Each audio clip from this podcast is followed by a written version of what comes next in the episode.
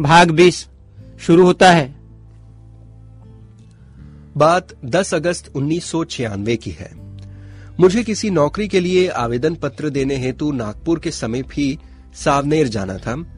साथ चलने को अन्य कोई नहीं था, सो वैशाली से कहा तो वो तुरंत तैयार हो गई। इस बात से पूरी तरह अनजान कि वो दिन हमारे जीवन में एक नया मोड़ लाने वाला है। हम दोनों सुबह करीब 10 बजे से सावनेर जाने हेतु निकले। हम बस की सबसे पिछली सीट पर बैठे थे। कुछ समय इधर उधर की बातें की।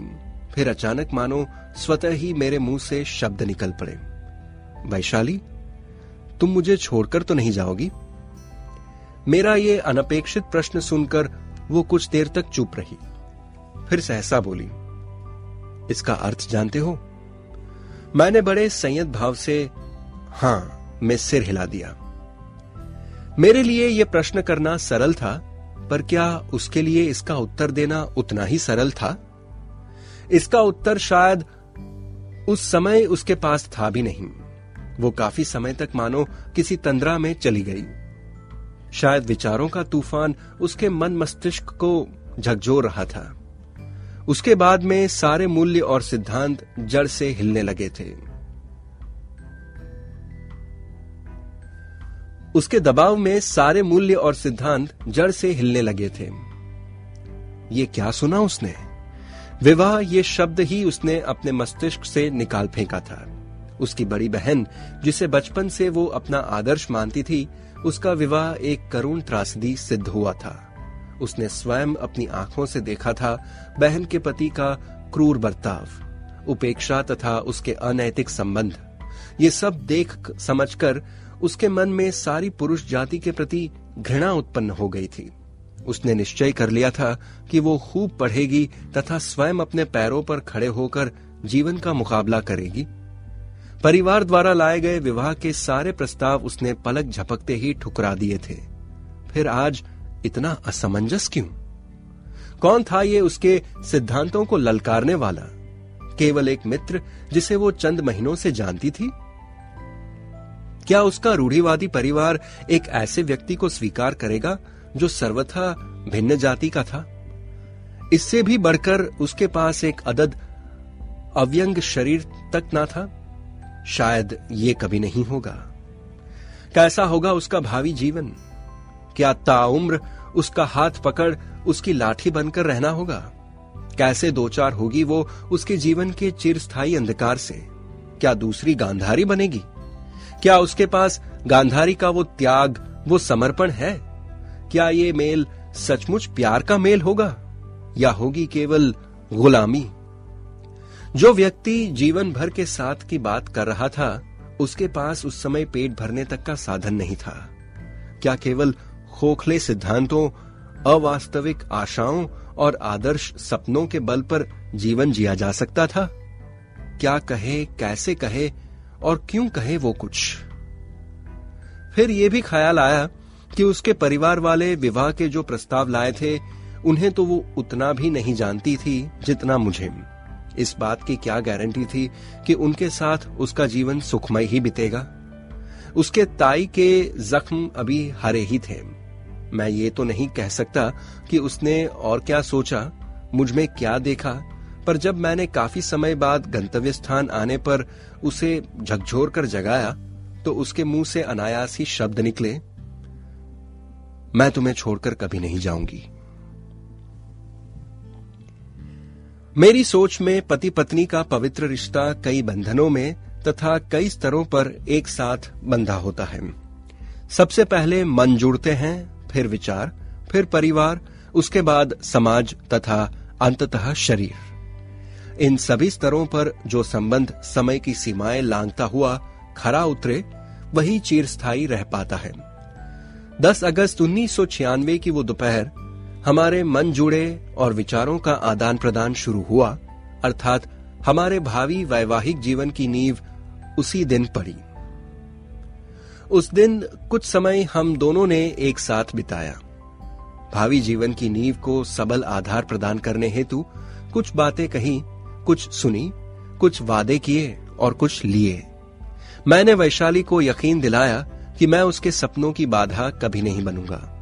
हमने ये भी तय किया कि एक दूसरे को असुविधा में डाल कभी भी अपने सपनों और महत्वाकांक्षाओं को सहज और सुखी जीवन पर हावी नहीं होने देंगे। मेरी ऐसी मान्यता रही है कि जीवन की सबसे बड़ी सार्थकता सुख समाधान और सुविधा इसी में है कि पति पत्नी अपनी अपनी अलग पहचान लिए हुए एक साथ रहें। दोनों में से यदि एक ही, दोनों में से यदि एक की पहचान अलग, अवास्तविक या अवांछित दिशा में बढ़ने लगे तो रिश्ते डगमगाने लगते हैं। दिन भर अपना अपना कामकाज कर, शाम को जब पंछी घर लौटें तो दिन भर की बातें करें सुख दुख बांटें, आने वाले दिन की आहट सुने और आगंतुक की आमद करें। मेरे अपने हिसाब से स्थिर वैवाहिक जीवन की नींव जिन चंद मूलभूत बातों पर रखी जाती है, उनमें विचारों का स्वच्छंद आदान प्रदान, अधिकाधिक समय साथ बिताना, स्नेह भरा स्पर्श तथा एक दूसरे की भावनाओं का आदर करना प्रमुख है। इन्हीं चार स्तंभों पर वैवाहिक जीवन की संपूर्ण इमारत टिकी रहती है। मैंने अपने ये सभी विचार अपनी भावी पत्नी को कह सुनाए और उसे भी वे बहुत पसंद आए।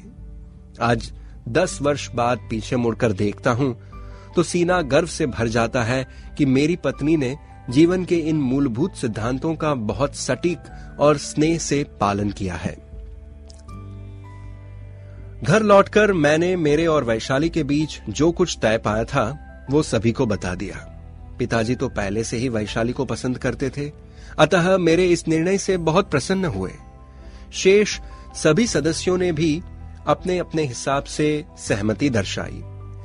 पिताजी के बाद यदि किसी को इस निर्णय से हार्दिक हर्ष हुआ तो वो थी उषा। उसने स्वयं भी अपना मनचाहा जीवन साथी दूसरी जाति से ही चुना था। इस बात की जानकारी वैशाली ने उसके परिवार वालों को नहीं दी। शायद अभी वो स्वयं परिवार का सामना करने में कुछ हिचकिचा रही थी। नौकरी मिलने में भी मुझे कुछ अवकाश था, तथा उसकी पढ़ाई भी जारी थी। एक तरह से ये अच्छा ही हुआ। इस पूरे समय के दौरान उसने स्वयं को परिवार का सामना करने के लिए पूरी तरह सक्षम बना लिया। इस निर्णय के कुछ ही दिन बाद, अक्टूबर 1996 में मुझे कमलेश्वर के इस निर्णय के कुछ ही दिन बाद, अक्टूबर 1996 में मुझे कलमेश्वर के एक कॉलेज में नौकरी मिल गई। वैशाली का रोज हमारे यहाँ आना लगातार जारी था। दोपहर करीब दो बजे मैं कॉलेज से लौटता और दोपहर बाद तीन बजे से अंग्रेज़ी की ट्यूशन पढ़ाने जाता था। कक्षा के बाद शामें वैशाली के साथ ही बीतती थी। कभी किसी पार्क में तो कभी उपहार गृह में, और कई बार तो घर के ही आँगन में परिवार के संग बैठ बतियाते थे। नौकरी लगने के दो महीने बाद ही मुझे पीलिया हो गया। रोग इतना बढ़ा कि बस द्वारा कॉलेज जाना असंभव हो गया। नौकरी अभी नई नई थी, अतः छुट्टी मिलना संभव नहीं था। संकट की उस घड़ी में वैशाली ने ही हाथ थामा। वो रोज सुबह सात बजे अपनी स्कूटर लिए घर पहुँच जाती थी। फिर मुझे साथ लेकर घर से 20 मील दूर कॉलेज ले आती। ट्यूशन पढ़ाने भी वही ले जाती थी। इस तरह लगभग सारा दिन ही वो मेरे साथ बिताती थी। वो सिलसिला करीब दो महीने तक चला। ये तो स्पष्ट ही है कि घर से उसे झूठ बोलकर ही मेरे पास आना होता था। पर उसने इस झूठ से मेरी जो सहायता की, उसके लिए मैं जीवन पर्यंत उसका ऋणी रहूँगा। मैं नहीं जानता उसका ये झूठ ऊपर वाले के किस खाते में लिखा जाएगा। यदि उसके भी नियम कानून धरती वालों के से ही होंगे तो यकीनन वो इस झूठ की सजा पाएगी। पर हाँ, उसे सजा देने से पहले उस न्यायाधीश को मुझे भी दंडित करना होगा, क्योंकि उसके उस झूठ का कारण मैं था। वे दिन सचमुच जीवन के सर्वाधिक सुनहरे दिनों में से थे।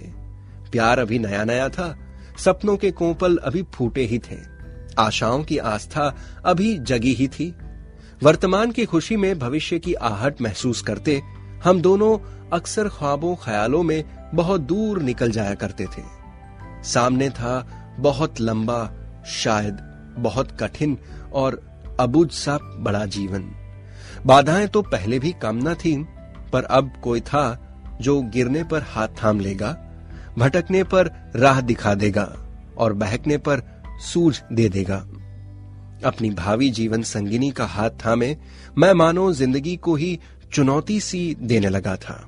जो सोचा था, उससे भी कहीं अधिक स्नेह और अपनापन लिए वैशाली मेरे जीवन में आई थी। ऊपर वाले ने दामन फूलों से भर दिया था, पर वो तो त्रिकालदर्शी ठहरा। वो तो जानता होगा कि फूलों के गर्भ में ही कहीं कांटे भी छुपे होते हैं। यूँ कांटों से तो अब तक यारी हो गई थी, फिर यारों से क्या डरना? इस पूरे साथ के दौरान हमने अपने भावी जीवन का एक खाका सा बना डाला। वैशाली जो संस्कार साथ लाई थी वो मेरे जीवन के सिद्धांतों से मिलकर एक सुंदर समन्वय बनाते चले गए। हमारे बीच जाति पाति की दीवार तो कभी रही नहीं। मैं इतना भर जानता था कि वो मराठी बोलने वाले परिवार से है, विवाह के पूर्व मैंने कभी उसकी जाति नहीं पूछी। बचपन से जो सीखा था, जो जाना था, वो, संतन के मन रहत है, सबके हित की बात घट घट देखे, अलख को पूछे, जात न पात। हम दहेज जैसी कुप्रथाओं के तो सख्त खिलाफ थे। बस अब चिंता इस बात की थी कि वैशाली के परिवार वालों को किस तरह राज़ी किया जाए। इस बीच जुलाई उन्नीस सौ सतानवे में वैशाली को बीएड में प्रवेश मिल गया। वो नागपुर से 80 किलोमीटर दूर वर्धा के एक कॉलेज में वहीं रहकर पढ़ाई करने लगी और इस तरह हमारा विवाह एक वर्ष तक टल गया। फूलों का जीवन तो यूँ भी अधिक नहीं होता, फिर दामन के फूलों की महक भला क्यों कर क्षण में नष्ट हो जाती? जल्द ही पथ के कांटे पुनः पाँव के छालों में चुभने लगे। जुलाई उन्नीस सौ सत्तानवे से एक वर्ष बहुत कठिन बीता। कुछ माह पूर्व ही दिल्ली में केंद्रीय विद्यालय संगठन का साक्षात। कुछ माह पूर्व ही दिल्ली में केंद्रीय विद्यालय संगठन का साक्षात्कार दिया था। सितंबर उन्नीस सौ सतानवे में पीजीटी अंग्रेज़ी के पद पर मेरा चयन हो गया। सरकारी नौकरी मिलने की खुशी में मैंने वो पद स्वीकार भी कर लिया। नौकरी के लिए मुझे जिस स्थान पर भेजा गया, उसका नाम था सारणी। मैंने पहले कभी सारणी का नाम तक नहीं सुना था। मुझे बताया गया कि वो स्थान इटारसी और बैतुल के बीच मुख्य रेल लाइन से 18 किलोमीटर पूर्व से स्थित है।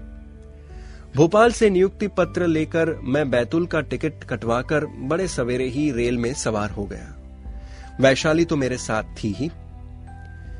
मेरी ये चीर सखी दुनिया के बनाए तथाकथित सामाजिक बंधनों की परवाह किए बिना मेरा हाथ थामे सदा सीता की भांति मेरे संग रहती थी।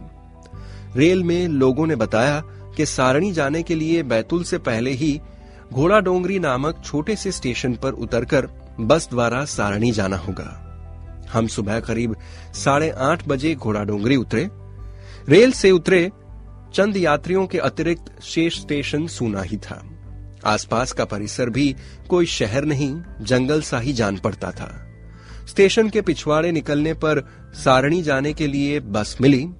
कोई एक घंटे की यात्रा के बाद हम सारणी पहुँचे। सारणी मूलतः मध्य प्रदेश बिजली निगम के कर्मचारियों की कॉलोनी है। और समीप ही बिजली का कारखाना है।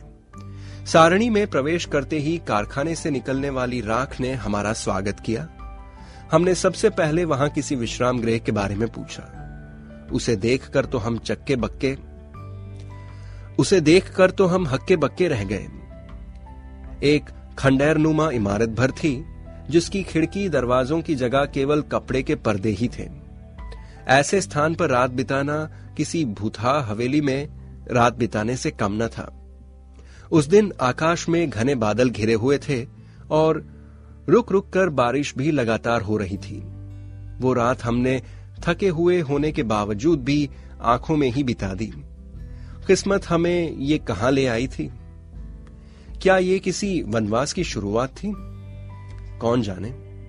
वैशाली किसी अज्ञात की आशंका से बेचैन सी हो उठी। अनायास ही उसकी आँखें छलक आईं तथा उसने बिनती भरे स्वर में मुझसे यहाँ की नौकरी न करने का आग्रह किया। पर मेरे सर पर तो सरकारी नौकरी करने की धुन सवार थी। अतः मैंने एक सती के संदेश को भी सुना अनसुना कर दिया। दूसरे दिन सुबह होते ही हम केंद्रीय विद्यालय के दफ्तर पहुँचे। वहाँ के प्राचार्य रामचंद्र नामक एक सज्जन थे। मुझे देख उन्हें सहजी विश्वास नहीं हुआ कि मेरी नियुक्ति अध्यापक के रूप में हुई थी। नियुक्ति पत्र देखने पर भी उनके मन में शंका बनी रही। उन्होंने भोपाल स्थित संगठन के मुख्यालय पर फ़ोन कर तस्दीक की तथा फिर मुझे पदभार ग्रहण करवाया। वे सज्जन समाज के उसी वर्ग का प्रतिनिधित्व करते थे, जो केवल नाक की सीध में चलना जानते थे। तथा किसी की समस्या को समझने और सुलझाने के बजाय उन्हें और भी उलझाकर रख देते थे। स्कूल के समय भी कई निवास रिक्त होने के बावजूद भी वे मुझे क्वार्टर देने को राज़ी नहीं हुए। बड़ी जद्दोजहद के बाद उनके अधिकारियों से सिफारिश करने के पश्चात ही मुझे निवास मिल पाया। नौकरी तो मैंने ले ली, पर शीघ्र ही मुझे इस बात का एहसास हो गया कि घर से दूर अनजाने स्थान पर अकेले रहकर दिन बिताना उतना आसान नहीं था। अकेले रहकर दिन बिताना आसान नहीं था। वैशाली का मेरे साथ रहना संभव नहीं था। उसकी पढ़ाई आधे में ही थी और फिर हम अभी विवाह के बंधन में भी नहीं बंधे थे। वहाँ मैं व्यावहारिक तथा मानसिक दोनों ही प्रकार की समस्याओं से घिर गया था। कई बार सहायता करने के लिए नागपुर से वेतन देकर कुछ व्यक्तियों को ले गया, पर बात नहीं बनी। अक्सर शाम ढले उस बड़े से घर के मन के सूने आँगन में बैठ, अपनों को तथा अपने घर को याद कर रो पड़ता। चारों ओर से सनसनाती हवा और उस पर पत्तों की सरसराहट के बीच रात की अंधेरी निस्तब्धता मन को हज़ारों आशंकाओं से भर देती।